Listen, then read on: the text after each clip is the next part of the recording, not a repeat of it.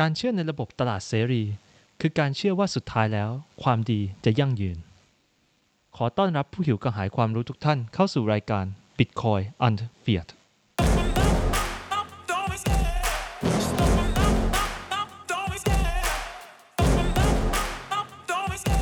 สวัสดีครับทุกท่านขอต้อนรับเข้าสู่ episode 11 ของ Bitcoin and Fiat ที่เราจะมาเอา Fiat ออกจากตัวเรากันกับผม ทิวไทราเทล ยินดีต้อนรับทุกท่านเข้าสู่ปีใหม่เดือนใหม่ แห่งศักราช 2024 นะครับ เดือนนี้เราน่าจะพูดได้ว่าเป็นเดือนที่สำคัญต่อ Bitcoin มากๆ มีข่าวหลายข่าวที่น่าสนใจ เช่น Bitcoin ETF ที่ได้รับการอนุมัติ หลังจากที่เรารอคอยมานานนะครับ ซึ่งดูจากราคาณตอนนี้ก็คงเรียกได้ว่า มีผลที่ค่อนข้างดีต่อผู้ที่อยากจะอดออมแซดนะครับเอาละครับ วันนี้เราจะมาคุยสรุป แล้วก็คุยความเห็นในสิ่งที่เราได้รับจากการอ่านบทความคุณภาพของคุณอเล็กกาสตีน ที่เปิดโปง IMF และธนาคารโลกนะครับ ซึ่งผมคิดว่าโดยรวมเนี่ยบทความนี้เขียนได้ดีนำเสนอทั้งในส่วนข้อมูลเชิงโครงสร้าง แล้วก็ความทุกข์ยากแล้วก็ความลำบากในมุมมองของคนแต่ละคนในแต่ละประเทศที่ต้องเจอได้อย่างดีเลย และสามารถสื่อถึงประเด็นหลักปัญหาของระบบเฟียดได้อย่างดี เราสามารถพูดอะไรได้บ้างเกี่ยวกับสิ่งที่บทความนี้พยายามนำเสนอนะครับ โอเคครับ ก่อนที่เราจะเข้าสู่ช่วงเนื้อหา ผมอยากจะขอขอบคุณท่านผู้ฟังทุกท่าน และท่านผู้ฟังที่แซฟเข้ามาช่วยสนับสนุนรายการอย่างคุณ Fire Skin คุณ Water Skin คุณ King Kong และคุณ December นะครับ ขอขอบคุณกำลังใจและการสนับสนุนของทุกท่านนะครับ โอเคครับ เรามาต่อกันดีกว่านะครับ ผมคิดว่า เมื่อเราเริ่มศึกษาเรื่องเฟียดเนี่ย ประเด็นแรกที่เราจะเริ่มเข้าใจว่าเป็นต้นตอปัญหาของระบบเลยเนี่ยก็คือ การที่มีคนบางกลุ่มสามารถพิมพ์เงินได้ตามใจชอบ และเราก็รู้ว่ามันสร้างปัญหา โดยที่มันสร้างสิ่งที่เรียกว่า cantillon effect ที่คนที่ได้เงินก่อนน่ะจะนำไปใช้ก่อน แล้วทำให้ราคาข้าวของแพงขึ้น เรามักคิดเสมอกันว่าเมื่อเราเข้าใจปัญหาของการพิมพ์เงินจากอากาศแล้วเนี่ย เรามักจะคิดว่ามันเป็นการสร้างความไม่เท่าเทียม ทำให้กลุ่มคนบางกลุ่มสามารถได้ของบางอย่างไปก่อนในราคาที่ถูกกว่า แล้วทำให้คนที่เหลือในสังคมเนี่ยต้องซื้อของในราคาที่แพงขึ้น จนสุดท้ายก็ไม่มีทรัพย์สินอะไรที่สามารถซื้อได้ทำให้คนบางคนรวยเหลือเกิน ในขณะที่หลายคนต้องยากจนลงอย่างไม่แฟร์แต่หลังจากอ่านบทความนี้มันทำให้เราเห็นว่ามันมีอะไรมากกว่านั้น เราเห็นแล้วว่าสิ่งที่ระบบเฟียสามารถทำได้จริง ๆ และอาจจะเป็นเป้าหมายจริงของมันด้วยในการสร้างระบบนี้ขึ้นมาก็คือ มันสามารถสร้างระบบที่สามารถล่ามผู้คนให้เป็นทาสได้ มันคือการสร้างระบบชนชั้นวรรณะกลับขึ้นมาใหม่ ด้วยกลไกสำคัญของระบบเฟียดนั่นก็คือนี่ ผมคิดว่ามันเป็นเรื่องที่น่าสนใจจริง ๆ ที่ว่าองค์กรอย่าง IMF หรือ World Bank ที่ถูกจัดตั้งขึ้นโดยชาติยักษ์ใหญ่และร่ำรวย เป็นแกนหลัก แล้วบอกว่าเป้าหมายสำคัญขององค์กรก็คือ การเป็นผู้ช่วยเหลือ และแก้ไขความยากจน กับถูกจัดตั้งขึ้นมาไม่ใช่ในรูปแบบของมูลที่หรือองค์กรไม่แสวงหาผลกำไรหรือ NGO ใด ๆ แต่มันกลับถูกจัดตั้งขึ้นในรูปแบบของธนาคาร ธนาคารที่มีการทั้งรับฝากเงินจากเจ้าหนี้ และยังปล่อยกู้ทำกำไรจากดอกเบี้ยทำไมสิ่งนี้ถึงสำคัญนะหรอครับ เพราะมันแสดงให้เห็นอย่างชัดเจนเลยว่า ไม่ว่าอะไรที่พวกเขาจะให้กับประเทศที่ยากจนที่ตกในความยากลำบากนั้นเนี่ย พวกเขาต้องการได้มันคืนในภายหลัง และที่สำคัญคือมันต้องมากกว่าสิ่งที่เขาให้ไปตอนแรกด้วย พวกเขาอะต้องการสิ่งตอบแทนกลับมา เพื่อสร้างผลตอบแทนให้แก่เหล่าประเทศเจ้าหนี้นั่นคือจุดประสงค์ที่ตั้งองค์กรเหล่านี้ให้อยู่ในรูปแบบธนาคารไงครับ สิ่งนี้มันแสดงให้เห็นว่า เวลาพวกเขาให้อะไรไป พวกเขาต้องการบางอย่างตอบแทนกลับมา มันเลยสำคัญที่เราจะต้องรู้ว่าราคาของสิ่งที่เขาต้องการนะคืออะไร ลองนึกอย่างนี้นะครับ การที่สังคมใดจะเจริญและพัฒนาตัวเองขึ้นมาได้เนี่ย การร่วมมือกันในสังคม หรือการมีตลาดเสรี การที่นิยามของสิทธิ์ในทรัพย์สินที่ชัดเจนและการเปลี่ยนมือที่เป็นธรรมเนี่ย มันมีส่วนที่ทำให้สังคมเหล่านั้นนะพัฒนาขึ้นมาได้ แต่เรามีความจริงอย่างหนึ่งที่ปฏิเสธไม่ได้เลยก็คือว่า การที่สังคมใดมีทรัพยากรให้ใช้และบริโภคอย่างล้นเหลือและมากมาย ก็จะยิ่งเป็นส่วนประกอบที่สามารถทำให้สังคมนั้นสามารถเจริญก้าวหน้าและพัฒนาขึ้นได้เร็วมากขึ้นกว่าเดิม สังคมมนุษย์และชาติต่างๆนับแต่อดีตจนถึงปัจจุบันเนี่ยพยายามแสวงหาทรัพยากร เพื่อนำมาสู่สังคมตัวเอง และใช้ประโยชน์จากมัน เพื่อพัฒนาสังคมตัวเองให้มากที่สุด เราสร้างระบบตลาด และมุ่งหวังให้ตลาดที่เกิดขึ้นนี้กลายเป็นตลาดเสรี เพื่อแลกเปลี่ยนทรัพยากรในแต่ละสังคมในราคาที่เหมาะสมได้อย่างสันติแต่ว่าในประวัติศาสตร์เองเนี่ย ก็มีหลายครั้งที่คนในสังคมนะ่ะมองว่า ราคาที่ต้องจ่ายสำหรับการแย่งชิงทรัพยากรบางอย่างจากอีกคนนั้นเนี่ย มันคุ้มค่ามากการทำสงครามเพื่อยึดพื้นที่หรือแม้กระทั่งการล่าอาณานิคมจากชาติต่างๆ มันเลยเกิดขึ้นเป็นเรื่องปกติในสังคมมนุษย์มาโดยตลอด เพียงแต่เราอาจจะพูดได้ว่าในยุคสมัยใหม่เนี่ย มนุษย์เราเริ่มฉลาด แต่ไม่ได้ฉลาดในทางสันติแค่อย่างเดียว เราเริ่มมองเห็นถึงวิธีการที่จะแย่งชิงทรัพยากรเหล่านั้นได้อย่างมีประสิทธิภาพ มากกว่าการใช้กำลังเข้าไปบังคับตรงๆ และได้ของในราคาที่ต้นทุนต่ำกว่าการแลกเปลี่ยนในตลาดเสรีแบบสมัครใจ ในช่วงยุคล่าอาณานิคม ประเทศที่ร่ำรวยในยุโรปณเวลานั้น ได้ใช้กำลังบุกยึดส่วนต่างๆ ของพื้นที่โลกเพื่อนำทรัพยากรกลับเข้าสู่ประเทศของตัวเอง และอย่างที่บทความได้บอกไว้ แม้แต่ในช่วงยุคปฏิวัติอุตสาหกรรมในยุโรปเอง วัตถุดิบพื้นฐานต่างๆ ที่ประเทศอุตสาหกรรมได้นั้น ก็ได้มาจากแหล่งพื้นที่ที่เป็นอาณานิคม หรือพื้นที่ในอานัตของพวกเขา ซึ่งเป็นการบังคับใช้กำลังต่อคนในพื้นที่เพื่อให้ได้มาในสินค้าที่ต้นทุนต่ำผ่านการใช้แรงงานราคาถูก โดยการจ่ายเงินค่าแรงต่ำกว่าราคาตลาด หรือแม้กระทั่งบังคับใช้แรงงานทาสด้วยซ้ำเพื่อให้ได้มาซึ่งวัตถุดิบ เพื่อนำไปใช้ผลิตสินค้าในโรงงานอุตสาหกรรมของประเทศที่ร่ำรวย แล้วก็ทำให้พวกเขามีความเป็นอยู่กับฐานะที่มันดีมากขึ้นไปอีก แต่ว่าการใช้กำลังเองก็มีต้นทุน และมันเป็นต้นทุนที่สูง และเมื่อยิ่งหลังสงครามโลกที่หลายประเทศปอบช้ำจากสงครามเนี่ย หลายประเทศจึงจำเป็นต้องหาวิธีใหม่ๆ ในการได้ทรัพยากรเหล่านั้นจากประเทศอาณานิคมเดิม และนั่นคือจุดที่เราเห็นจากบทความนี้ว่า องค์กรเหล่านี้เข้ามามีบทบาทยังไง ประเทศยากจนต่างๆ เจอปัญหาและวิกฤตในด้านเศรษฐกิจและการผลิต องค์กรเหล่านี้เริ่มเข้ามามีบทบาทสำคัญ เพื่อช่วยประเทศเหล่านั้นที่อยู่ในสภาวะลำบาก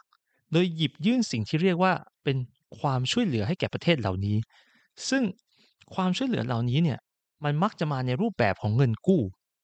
และองค์กรเหล่านี้ได้หยิบยื่นความเป็นลูกหนี้ให้แก่ประเทศที่ยากจนและยากลำบากเหล่านี้ ซึ่งผมว่านี่มันเป็นความวิปริตเลยแหละอย่างหนึ่ง เพราะถ้าเราใช้ common sense ดีๆ เราก็รู้ว่า การที่เราให้ใครกู้เงินสักคน มันไม่ควรเรียกว่าเป็นความช่วยเหลือ เพราะการให้กู้มันแปลว่าคุณต้องใช้คืน พร้อมดอกเบี้ย และผู้ที่ปล่อยกู้ต้องได้กำไร แปลว่าสุดท้ายแล้วมันคือการลงทุน และคำถามก็คือ พวกที่ปล่อยกู้เหล่านี้ได้เงินคืนได้อย่างไร เงินกำไรจากดอกเบี้ยมันก็ส่วนหนึ่ง แต่เอาจริง ๆ มันไม่ได้มีค่ามากเท่าไหร่หรอก พวกเขาให้เงินกู้อย่างบ้าคลั่ง รอจนลูกหนี้มันจ่ายไม่ไหว และสุดท้ายเข้าไปทำข้อตกลงยืดหนี้ เพื่อจะให้กู้หนี้ใหม่มาใช้หนี้เก่า แต่ความสำคัญก็คือ คุณต้องแลกมาด้วยการขายทรัพย์สินที่มีค่าให้แก่เหล่าประเทศเจ้าหนี้ คุณต้องสร้างกฎระเบียบให้บริษัทจากประเทศเจ้าหนี้เข้ามาทำธุรกิจและกอบโกยผลประโยชน์ และทรัพยากรออกไปได้อย่างง่ายๆ และราคาถูก และคอยกีดกันไม่ให้ธุรกิจในประเทศทำแบบเดียวกัน ทั้งหมดนี้เนี่ย ทำไปเพื่อให้ธุรกิจและเศรษฐกิจของประเทศเจ้าหนี้ สามารถได้ทรัพยากรราคาถูกและเติบโตขึ้นมา และเลยถือเป็นการคืนเงินกู้ที่เหล่าประเทศที่ยากจนกู้ไปได้ด้วย ซึ่งพูดกันจริง ๆ ประเทศยากจนเหล่านี้ไม่สามารถคืนเงินกู้ที่กู้ไปได้จริงๆหรอกประเทศเหล่านี้กู้เงินมา ส่วนใหญ่สูงกว่ารายได้หรือ GDP ของตัวเองเยอะมากๆ เพราะองค์กรเหล่านี้สนับสนุนให้กู้อย่างมันมือ ไม่สนด้วยซ้ำว่าเอาไปทำอะไร และยิ่งมาตรการต่างๆ ที่ประเทศลูกหนี้ถูกบังคับให้ทำยังรวมไปถึงที่ว่า พวกเขาต้องลดค่าเงินของตัวเอง ผ่านข้ออ้างของเจ้าหนี้ที่ว่าคุณจะได้ส่งออกได้มากขึ้น แต่มันก็ทำให้พวกประเทศเจ้าหนี้ได้ทรัพยากรในราคาที่ถูกลง และที่สำคัญ เพราะเงินที่เหล่าประเทศยากจนกู้มา มันอยู่ในสกุลของประเทศเจ้าหนี้ ประเทศลูกหนี้เลยลงเอยต้องทำงานมากกว่าเดิม และให้ทรัพยากรมากกว่าเดิม เพิ่งคืนเงินกู้ที่กู้มาตั้งแต่แรก เพราะค่าเงินตัวเองเสื่อมลงเรื่อยๆ และที่มันยิ่งตลกกว่าอีกก็คือเงินกู้เกือบทั้งหมดที่พวกเขากู้มาตอนแรกเนี่ย ก็ทุนนำไปใช้ซื้อของหรือซื้อบริการ หรือจ่ายหนี้คืนกับประเทศเจ้าหนี้ที่ปล่อยกู้ตั้งแต่แรกอยู่แล้ว แสดงว่าเงินที่ปล่อยกู้มานั้นน่ะ จริง ๆ มันหมุนคืนกลับไปหาประเทศเจ้าหนี้ตั้งแต่แรกแล้ว แต่เหล่าประเทศลูกหนี้ยังต้องมาทำงานเพื่อหาเงิน รือแม้กระทั่งขายทรัพย์สินในชาติของตัวเอง ให้กับประเทศที่ร่ำรวย เพื่อให้เข้ามาตักตวง และจ่ายเงินคืนซ้ำไปอีกรอบ และเราอาจเรียกได้ว่าเป็นความฟักอัพของระบบมากที่สุดเลยก็คือ เงินที่ปล่อยกู้ให้กับประเทศลูกหนี้เหล่านี้เนี่ยมันเป็นเงินที่สามารถถูกพิมพ์ขึ้นได้ง่าย ๆ พิมพ์เสกขึ้นมาจากอากาศจากประเทศเจ้าหนี้ที่มีเงินของตัวเองอะอยู่ในสถานะเงินสำรองระหว่างประเทศ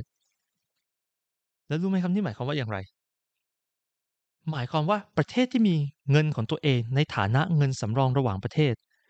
เมื่อร่วมมือกับองค์กรเหล่านี้เนี่ยสามารถทำให้ประเทศประเทศหนึ่ง ตกอยู่ในสถานะเบี้ยล่าง และสามารถสู่ทรัพยากร แรงงานและเวลาของผู้คนในประเทศเหล่านั้น เพื่อมาใช้พัฒนาประเทศของตัวเองได้ โดยไม่จำเป็นต้องลงทุนหรือทำอะไรเลยแม้แต่นิดเดียวพวกเขาสามารถได้ทรัพยากรอันมีค่า และทำให้ประเทศเหล่านั้นต้องเชื่อฟังคำสั่ง และเชื่อฟังนโยบายของพวกเขา จากเศษกระดาษที่พวกเขาเขียนขึ้นมา แล้วบอกว่ามันมีค่าและเป็นเงิน เพราะแบบนี้แหละ องค์กรแบบนี้เลยยินดีที่จะปล่อยกู้ให้ทุกประเทศ พวกเขาไม่สนหลักการอะไรเลย คุณจะเป็นซ้ายจะเป็นขวา จะเป็นประชาธิปไตยหรือเป็นเผด็จการและจริง ๆ โดยเฉพาะพวกเผด็จการด้วยซ้ำที่เขาชอบปล่อยกู้ เพราะมันมีอำนาจเบ็ดเสร็จ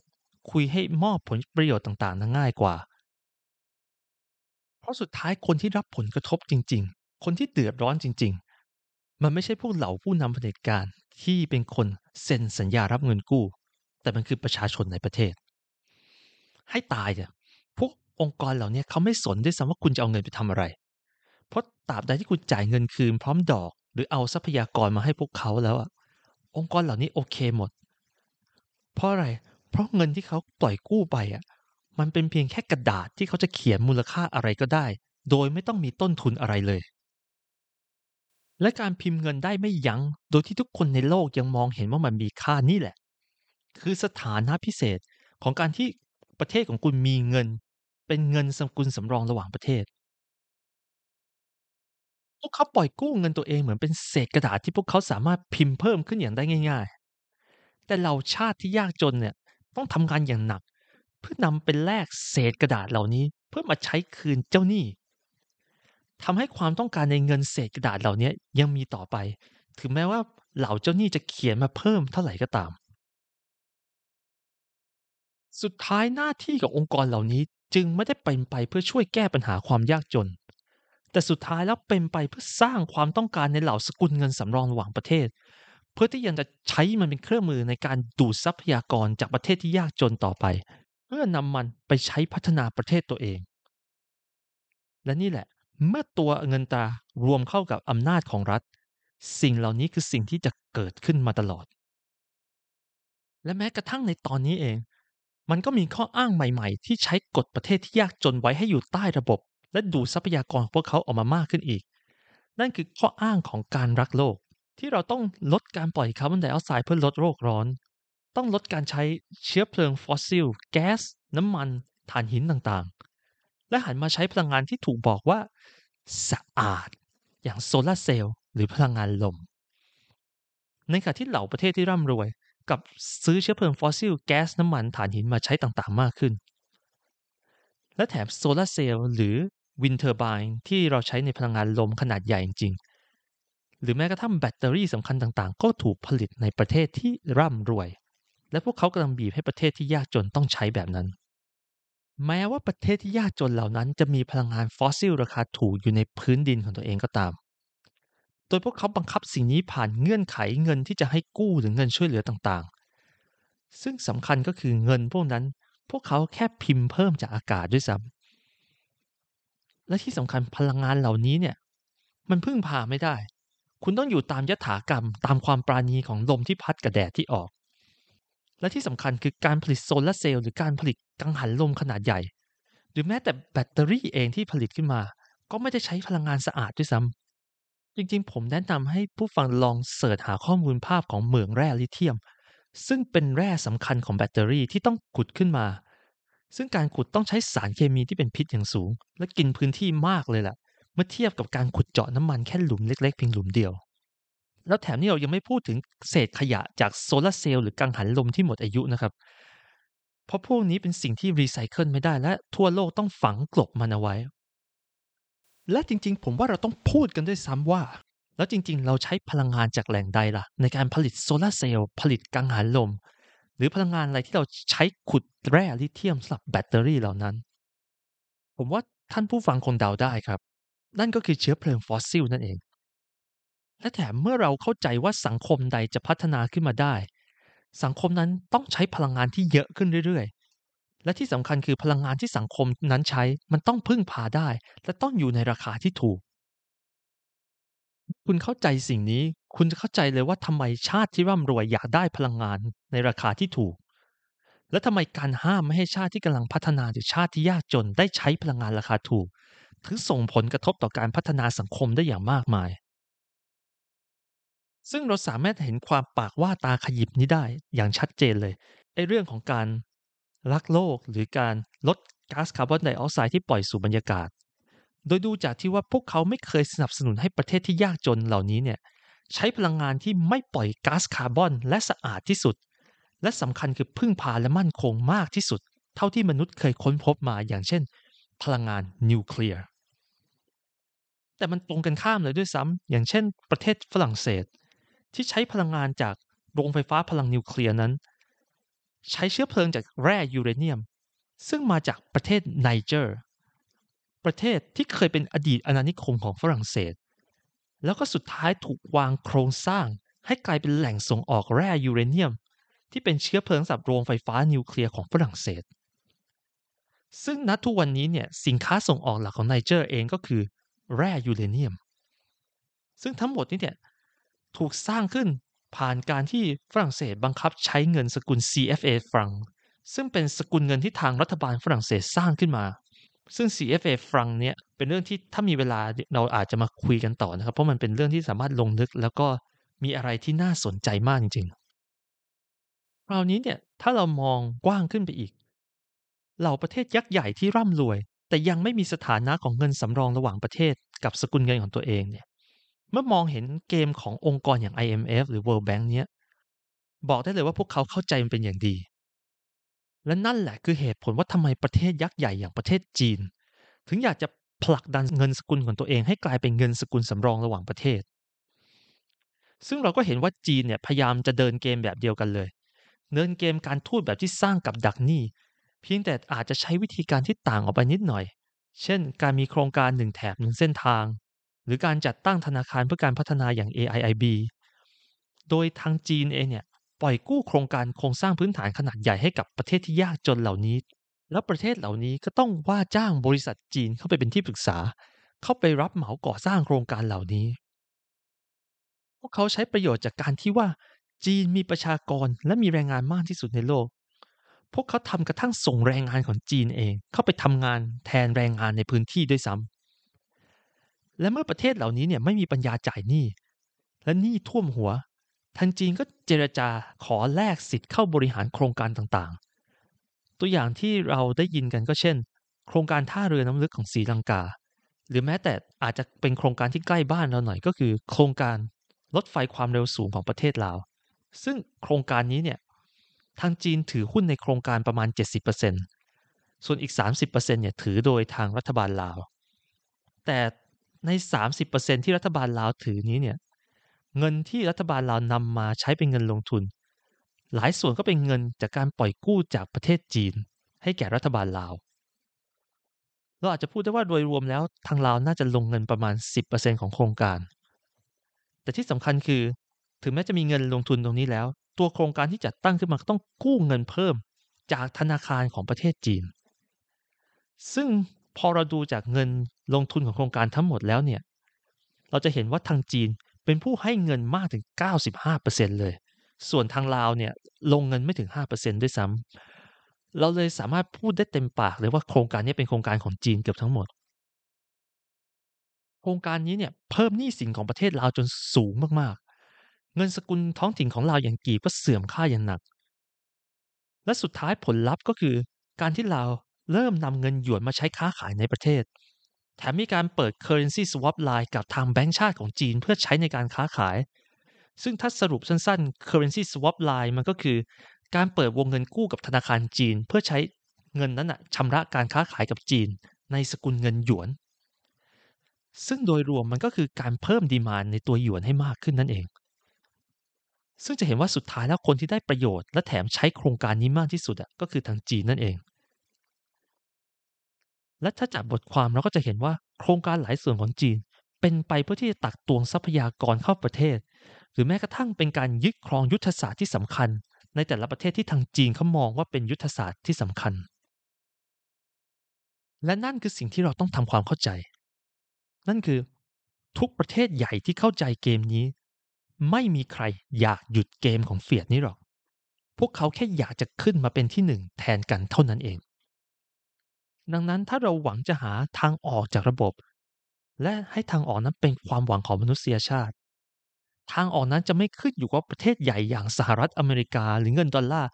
หลุดจากการเป็นสถานะเงินสำรองระหว่างประเทศ แล้วมีประเทศใหญ่อย่างประเทศจีน หรือประเทศอะไรก็ตามขึ้นมาแทน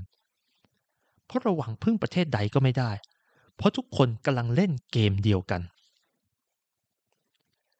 ดังนั้นความหวังของมนุษย์เราและประเทศที่ยากจนทั้งหมด อาจจะเป็นแบบเดียวกับที่บทความได้บอกไว้เลยคือ อยู่ที่การก้าวผ่านระบบเฟียดออกไป และจุดสำคัญที่จะทำให้เกิดขึ้นได้ก็คือ จะต้องมีระบบการเงินที่ไม่ได้ขึ้นอยู่กับอำนาจการตัดสินใจใด ๆ ของประเทศใดประเทศหนึ่ง หรือบุคคลใดบุคคลหนึ่ง การมีระบบเงินที่เป็นอิสระและซื่อตรงต่อประชาชนทุกคน ระบบเงินที่มีพื้นฐานมาจากเงินที่ไม่ได้มาจากหนี้ที่ไม่ได้มีใครควบคุม เงินที่เป็นกลางอย่างแท้จริง และนั่นก็คือบิตคอยสาเหตุที่บิตคอยจะสามารถเป็นทางแก้ไขหรือเป็นทางออกจากระบบที่ได้จริง ๆ ผมคิดว่ามันอยู่ตรงประเด็นสำคัญที่ว่าบิตคอยกำลังจะนำสิ่งที่หายไปจากสังคมมานาน อาจจะพูดได้ว่านานเป็นศตวรรษกลับมาสู่สังคมใหม่ นั่นก็คือการสร้างทุนนิยมตลาดเสรีขึ้นมาอย่างแท้จริง ด้วยการมีเงินเสรีที่ผลิตเพิ่มไม่ได้ และมีจำนวนจำกัดที่แท้จริง โอเคครับ เราอาจจะสงสัยว่ามันจะทำอย่างนั้นได้ยังไง ในโลกความเป็นจริง การปล่อยกู้ทุกอย่างควรมีความเสี่ยง ผู้ที่ปล่อยกู้หรือลงทุนควรจะมีความเสี่ยงที่จะเสียเงินนั้นไปจริง ๆ หากพวกเขาตัดสินใจไม่ดี หรือไม่คัดกรองข้อมูลให้มากพอในระบบเฟียดที่รัฐสามารถเสกเงินออกจากอากาศได้เนี่ย การมีหนี้เสียมันไม่ใช่เรื่องสำคัญ เพราะเราสามารถเสกหนี้ใหม่ เพื่อมาใช้หนี้เก่าแทนได้ตลอด เนื่องจากหนี้นั้นน่ะ ยังถือเป็นเงินตามคำสั่งของรัฐ มันจึงไม่มีต้นทุนใด ๆ เลยสำหรับรัฐในการที่จะเกิดหนี้เสีย เพราะสุดท้ายแล้วพวกเขาสามารถพิมพ์เงินเพิ่มขึ้นมาได้ และสุดท้ายแล้วคนที่รับเคราะห์ไปจริง ๆ ก็คือประชาชนทั้งหมดที่ใช้เงินสกุลนั้นๆ พวกเขาจึงใช้โอกาสจากการที่ประเทศลูกหนี้เหล่านี้เนี่ยเบี้ยวหนี้จนเกิดหนี้เสีย เพื่อเป็นข้ออ้างสำหรับการปรับโครงสร้างทางเศรษฐกิจในประเทศลูกหนี้ และดูดทรัพยากรของประเทศลูกหนี้ออกมา แบบไม่มีต้นทุนมาเป็นโลกตลาดเสรีที่แท้จริง ที่ใช้เงินที่ผลิตไม่ได้ง่ายๆ อย่างบิตคอยแล้ว หากเราลูกหนี้เหล่านี้ เบี้ยวหนี้ ประเทศเจ้าหนี้ก็ต้องเสียเงินที่พวกเขาหามาได้อย่างยากลำบากไปจริง ๆ และการปรับโครงสร้างนี้เนี่ย ก็จะไม่ได้รับประกันว่าพวกเขาจะได้เงินที่ปล่อยกู้ไปตั้งแต่แรกคืนได้หมดด้วย เพราะในสังคมที่ใช้เงินที่มีจำนวนจำกัด สิ่งที่มันจะเกิดขึ้นก็คือระบบสังคมทั้งหมดจะเข้าสู่ระบบเศรษฐกิจแบบเงินฝืด ซึ่งความสำคัญก็คือ เงินในอนาคตจะมีค่ามากกว่าเงินในปัจจุบันเสมอทำให้ราคาสินค้าและบริการจะถูกลงเรื่อยๆ เมื่อเวลาผ่านไป และนี่แหละจะทำให้หนี้สินในระยะยาวมีราคาแพงขึ้น เพราะเมื่อราคาข้าวของและบริการมันถูกลงทุกวันทุกวัน การที่ลูกหนี้จะค้าขายเพื่อนำเงินมาคืนเจ้าหนี้ เงินจำนวนที่กู้ไปตอนแรกนั้นเนี่ย มันก็จะยิ่งยากขึ้นเรื่อยๆเรื่อยๆที่ยากขึ้นเพราะลูกหนี้ต้องขายสินค้าให้ได้มากขึ้น เพื่อชดเชยกับราคาสินค้าที่มันลดลงเรื่อยๆ และสิ่งที่ทำให้เจ้าหนี้มีความเสี่ยงมากขึ้นที่จะสูญเสียเงินจากการปล่อยกู้ไป ซึ่งสิ่งนี้เนี่ยมันตรงข้ามกับระบบเฟียดในปัจจุบันเลย ที่รัฐสามารถพิมพ์เงินได้ง่ายมากๆ จนเศรษฐกิจเข้าสู่ภาวะเงินเฟ้อซึ่งคือเงินในอนาคตมันมีค่าน้อยลงกว่าเงินในปัจจุบันเสมอทำให้ราคาสินค้าและบริการมันจะแพงขึ้นเรื่อยๆ เมื่อเวลาผ่านไป และด้วยเหตุผลเดียวกันหนี้ในระบบเงินเฟ้อจะมีราคาถูกลง เมื่อเวลาผ่านไปเช่นกัน พวกเขาสามารถขายของเท่าเดิม แต่ได้จำนวนเงินเพิ่มขึ้นจากการที่ราคาสินค้าเพิ่มขึ้นได้ และในระบบเงินฝืนนี้ หมายความว่าการลงทุนไม่ว่าจะอยู่ในรูปแบบของหนี้สินหรือการร่วมลงทุนใด ๆ จะใช้ระยะเวลานานขึ้นในการที่จะคืนทุนและทำกำไร ซึ่งการคืนทุนที่ยากและยาวนานขึ้นนี้แหละ มันจะบีบให้ผู้ปล่อยกู้ต้องสนใจจริง ๆ ว่าลูกหนี้จะเอาเงินไปใช้ทำอะไร และพวกเขาจะต้องมองมันเหมือนเป็นการลงทุนแบบปกติ ที่ต้องวิเคราะห์ว่าผลประโยชน์ที่จะได้รับคืน และระยะเวลาที่จะได้เงินคืน จะคุ้มค่ากับต้นทุนที่ต้องจ่ายออกไปหรือไม่ มันทำให้พวกเขาต้องมีความรับผิดชอบ ในการสรรหาโครงการที่จะปล่อยกู้มากขึ้น ซึ่งในโลกตลาดเสรีที่แท้จริงคำตอบสำหรับคำถามว่าลูกหนี้ประเภทไหน หรือผู้ประกอบการประเภทไหนที่คุ้มค่าการลงทุนมากที่สุด ก็คือผู้ประกอบการที่มีความรับผิดชอบ ที่สามารถจะมอบประโยชน์ให้แก่ผู้อื่นในสังคมได้อย่างมีประสิทธิภาพเป็นอย่างมาก และยั่งยืน จนสามารถได้รับเงินที่ผลิตอย่างยากลำบากจากผู้คนอื่นมาเป็นสิ่งตอบแทนได้อย่างต่อเนื่อง และนั่นก็หมายถึง การที่โครงการใดจะได้รับเงินลงทุน โครงการนั้นมันจะต้องสร้างประโยชน์ให้แก่ผู้คนได้อย่างมาก และยืนยาว ส่วนไอ้โครงการแบบที่ฉาบฉวยเพื่อหากำไรหรือขูดรีดแบบไม่สร้างประโยชน์ให้กับคนอื่น จะกลายเป็นโครงการที่ไม่น่าสนใจไปเอง เพราะว่ามันไม่สามารถสร้างผลตอบแทนได้นานพอ และถ้าพวกเขายังพยายามดันทุรังปล่อยกู้โครงการแบบนี้ต่อไป พวกเขาก็ต้องเสียเงินไปจริง ๆ ซึ่งคราวนี้จะเป็นเงินที่พวกเขาไม่สามารถผลิตขึ้นมาจากอากาศได้ ซึ่งสุดท้ายแล้วยิ่งพวกเขาเหลือเงินน้อยลง ความสามารถในการปล่อยกู้ของเขาก็จะยิ่งลดลงไปด้วย ซึ่งผมคิดว่าในบทความนี้ได้เขียนความเห็นที่ผมคิดว่าดีด้วยก็คือ เพราะเหตุนี้เอง เขาเชื่อว่าเมื่อเราเข้าสู่ระบบเศรษฐกิจแบบนี้ เหล่าผู้ปล่อยกู้เนี่ยอาจจะสนใจเลือกโมเดลการลงทุนใหม่ โมเดลการลงทุนในรูปแบบของการเป็นผู้ร่วมลงทุน หรือเป็นผู้ที่มีส่วนได้ส่วนเสียมากขึ้น มากกว่าจะเป็นแค่ผู้ปล่อยกู้และนั่งรับดอกเฉยๆ เพราะจะได้รับผลประโยชน์จากโครงการให้มากที่สุด ให้คุ้มค่าความเสี่ยงที่อาจจะต้องเสียเงินไปจริง ๆ ซึ่งโดยทั้งหมดเนี้ย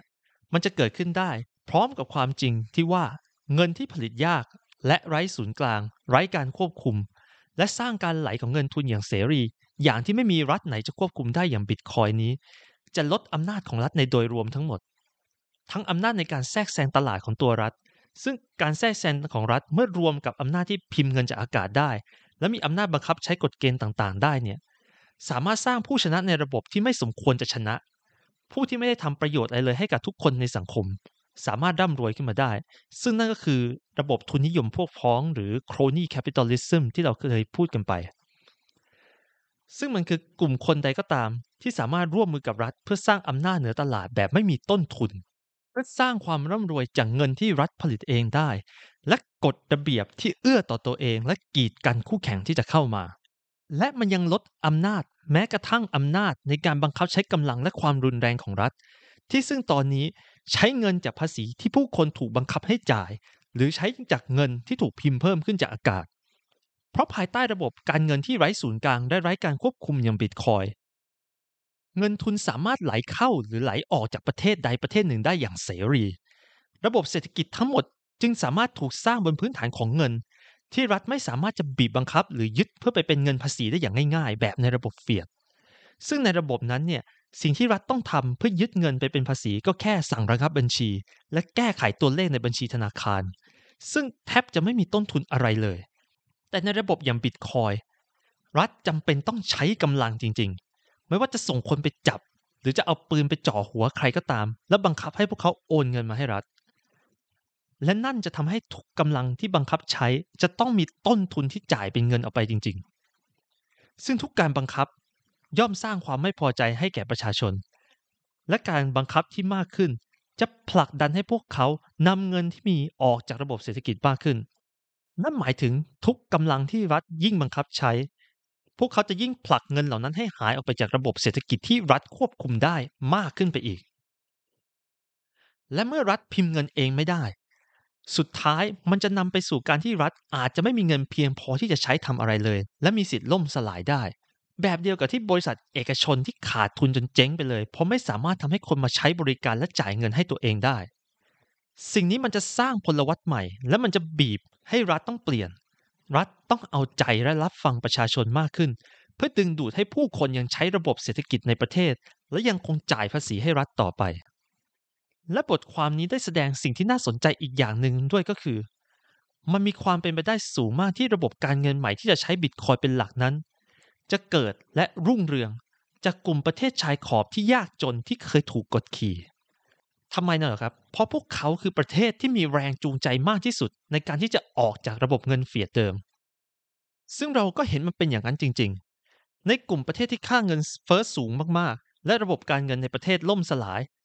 ราคาของบิตคอยทะยานเมื่อเทียบกับเงินสกุลนั้น และทุกคนเริ่มยอมรับและใช้บิตคอยมากขึ้น เพราะมันเป็นเงินเดียวที่มันไม่เสื่อมค่าและยังใช้ได้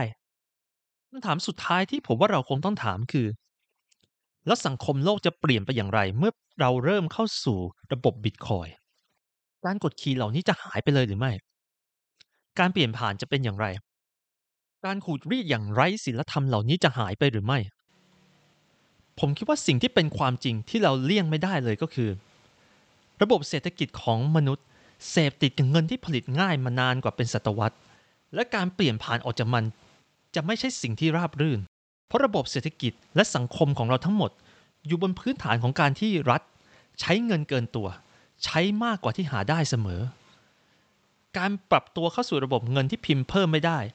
มันจะหมายถึงว่ารัฐจะมีงบประมาณที่จำกัด นั่นหมายถึงการที่รัฐจะไม่สามารถทำอะไรได้หลาย ๆ อย่างในระบบเศรษฐกิจ หรือในสังคมแบบที่ตัวเองเคยทำมาก่อนซึ่งมันเป็นสถานการณ์เดียวกับเวลาคนที่ใช้เงินมือเติบต้องเจอ ในยามที่พวกเขาไม่มีเงินให้ใช้แล้ว เมื่อถึงเวลานั้นคุณภาพชีวิตของพวกเขามันก็ต้องลดลงเมื่อเทียบกับชีวิตที่ตัวเองเคยใช้มาก่อนหน้าที่มีเงินใช้อย่างมันมือ และเมื่อเราเทียบเคียงแล้ว สิ่งที่จะเกิดขึ้นกับประเทศเมื่อเจอสิ่งนี้ก็คือ เศรษฐกิจจะตกต่ำและหดตัวลง มาตรการรัดเข็มขัดค่าใช้จ่ายต่างๆ ของภาครัฐจะเริ่มตามมาซึ่งมันหมายถึงผลกระทบต่อเงินสนับสนุนเงินอุดหนุนหรือสวัสดิการต่างๆ ของคนในประเทศ มันคือความเจ็บปวดที่สังคมต้องเจอ แต่มันคือความเจ็บปวดที่จำเป็น เพื่อให้สังคมยังมีอนาคตต่อไป มันคือความเจ็บปวด แบบเดียวกับที่คนใช้มือเติมเมื่อถึงเวลาก็จะต้องตระหนัก และเรียนรู้ที่จะใช้ชีวิตอย่างยากลำบากที่มีเงินน้อยลง แต่ก็ต้องปรับตัวเพื่อให้ยังมีอนาคตต่อไป พูดแล้วอาจจะฟังดูเหมือนหมองไปหน่อยใช่ไหมครับ แต่เราอาจจะยังสามารถมองโลกในแง่ดีได้ใช่ไหมครับว่า อย่างน้อย เราก็ยังสามารถหวังถึงสังคมที่ไร้ซึ่งการขูดรีด การโกง และการฉวยโอกาสหาผลประโยชน์ในระยะสั้นได้ใช่ไหมครับ ผมมีข่าวร้ายจะบอกครับ ซึ่งอาจจะฟังดูขัดแย้งจากสิ่งที่เราพูดกันมาโดยตลอด ผมคิดว่าการขูดรีดต่างๆ ที่เคยเกิดขึ้นเหล่านี้ มันจะไม่หายไปหรอก เราได้สร้างอุปกรณ์ที่เพิ่มอำนาจให้ประชาชน เพิ่มอำนาจให้ผู้คนที่ได้โอกาส และเพิ่มอำนาจในการถ่วงดุลกับกลุ่มประเทศที่ร่ำรวย แต่การแสวงหาผลประโยชน์ระยะสั้นแบบฉาบฉวยนั้นน่ะ มันน่าเย้ายวนใจเสมอ และจะมีคนลองทำมันเสมอ เพราะฉะนั้นมันไม่มีทางหรอกที่สิ่งนี้มันจะหายไปจากสังคม เพราะว่าถ้าคนยังคิดว่ามันคุ้มค่าที่จะทำมันก็มีคนที่คิดจะลองทำแต่ความสำคัญมันอยู่ที่คำคำนี้แหละ ความคุ้มค่า ความคุ้มค่าในการกระทำอะไรก็ตามมันขึ้นอยู่กับสองอย่าง ซึ่งนั่นก็คือผลประโยชน์ที่เราจะได้รับ ต้นทุนที่เราต้องจ่ายออกไป ในระบบการเงินแบบบิตคอยจะทำให้ทุกการขูดรีด ทุกการหลอกลวงมีค่าใช้จ่ายที่แท้จริงเสมอ ไม่ใช่การเพียงพิมพ์เงินกระดาษออกมาแล้วจ่ายมันออกไปแบบไม่มีต้นทุน และนั่นทำให้การหลอกลวง การสแกมในระบบเฟียดถึงสามารถอยู่ได้อย่างยาวนาน เพราะถ้าพูดจริง ๆ แล้วสแกมทั้งหมดเกิดขึ้นมาจากสิ่งที่เราเรียกว่า risk reward มันไม่สมดุล นั่นคือ ถ้าต้นทุนในการหลอกลวงขูดรีดมันแทบไม่มี แต่มันมีผลตอบแทนกลับมาสูงมากๆ มันก็คุ้มค่าที่จะทำเสมออยู่แล้ว เราเชื่อว่าภายใต้ระบบตลาดเสรีที่นำโดยเงินอย่างบิตคอยนี้ ผลประโยชน์ที่ผู้คนที่คิดจะขูดรีดนั้น มันจะไม่หวันคุ้มค่ากับราคาที่พวกเขาต้องจ่ายไป ซึ่งมันเป็นพื้นฐานความคิดเดียวกับบล็อกเชนของบิตคอยที่สามารถป้องกันการสแปมได้ ด้วยการทำให้ทุก transaction มีราคาที่ต้องจ่าย เพราะว่า block space มีพื้นที่อย่างจำกัด นั่นหมายถึงเหล่าโครงการเหรียญหลายเหรียญอะไรก็ตามที่คิดจะใช้บล็อกเชนของบิตคอยที่พวกเขาจะอยากจะผลิตเงินไร้สาระหรือเหรียญไร้สาระของพวกเขาไม่ว่าจะด้วยเหตุผลอะไรก็ตาม พวกเขาจะต้องจ่ายต้นทุนที่แพงขึ้นเสมอ เพราะพวกเขาจะต้องแข่งกันแย่งพื้นที่บล็อกสเปซที่มีอย่างจำกัด และเมื่อถึงจุดหนึ่งต้นทุนเหล่านี้มันอาจจะมาก จนมันไม่คุ้มค่าพอที่พวกเขาจะไปทำอะไรก็ตามที่พวกเขาอยากจะทำและนั่นแหละคือประเด็น ในสังคมตลาดเสรี การหลอกลวงการขูดรีดอย่างไร้ศีลธรรมมันยังมีอยู่แน่นอน แต่มันไม่ยั่งยืน และมันไม่มีทางโตได้ สิ่งที่เราต้องอย่าลืมก็คือการที่เวลาเราบอกว่า เราเชื่อว่าอนาคตของมนุษย์ และการพัฒนาของมนุษย์จะเป็นไปได้ดีที่สุด เมื่อเราอยู่ในระบบทุนนิยมตลาดเสรี นั่นคือการเชื่อมั่นในระยะเวลาที่ยาว เราไม่ได้คิดว่าสิ่งเลวร้ายจะไม่เกิด แต่เราเชื่อมั่นว่าเมื่อผู้คนสามารถตัดสินใจได้อย่างเสรี ผู้คนจะตอบโต้กับสิ่งเลวร้าย และสิ่งที่ไม่สร้างผลประโยชน์ให้แก่มนุษยชาติได้ และนั่นคือการเชื่อมั่นในการปรับตัวและตอบโต้ต่อสถานการณ์ที่เป็นไปอย่างเสรีของมนุษย์ในระยะยาว เราจึงไม่ได้เชื่อในสังคมที่ทุกอย่างจะ perfect ตลอดเวลา เราเชื่อในสังคมที่ทุกอย่างจะปรับตัวเข้าสู่สิ่งที่เรียกว่าดีงามต่อมนุษยชาติได้ในระยะยาว ผมเชื่อว่านี่ไม่ใช่สังคมที่ทุกอย่างจะเป็นไปตามฝัน แต่อย่างน้อยผมเชื่อว่ามันเป็นสังคมที่แฟร์และยุติธรรม และอาจจะเป็นสิ่งที่เราเรียกได้ว่าใกล้เคียงกับคำว่าสังคมในอุดมคติมากที่สุดแล้ว และนี่เป็นสังคมที่จะทำให้มนุษยชาติพัฒนายั่งยืนต่อไปได้ โอเคแล้วครับผมคิดว่าเราคงจะสรุปตอนท้ายของ episode นี้ด้วย ประโยคจากบทความที่ผมคิดว่าสื่อถึงความหวัง สื่อถึงสิ่งที่จะเกิดขึ้นเมื่อระบบทั้งหมดอยู่ภายใต้ระบบของบิตคอยน์ได้เป็นอย่างดีเลยนะครับดังนั้นผมขอปิดท้ายด้วยประโยคนี้นะครับ การจะรื้อถอนระบบเก่า เป็นงานที่เจ็บปวดมาก แต่มันก็เป็นสิ่งถูกต้องที่ควรทำถ้าเปรียบว่านี้สินคือยาเสพติด ธนาคารโลกและกองทุน IMF คือพ่อค้ายาและรัฐบาลของประเทศที่กำลังพัฒนาคือคนที่ติดยา ก็คงเห็นว่าไม่น่าจะมีฝ่ายไหนที่อยากให้อีกฝ่ายหนึ่งหยุด แต่การที่จะรักษาผู้ติดยานั้น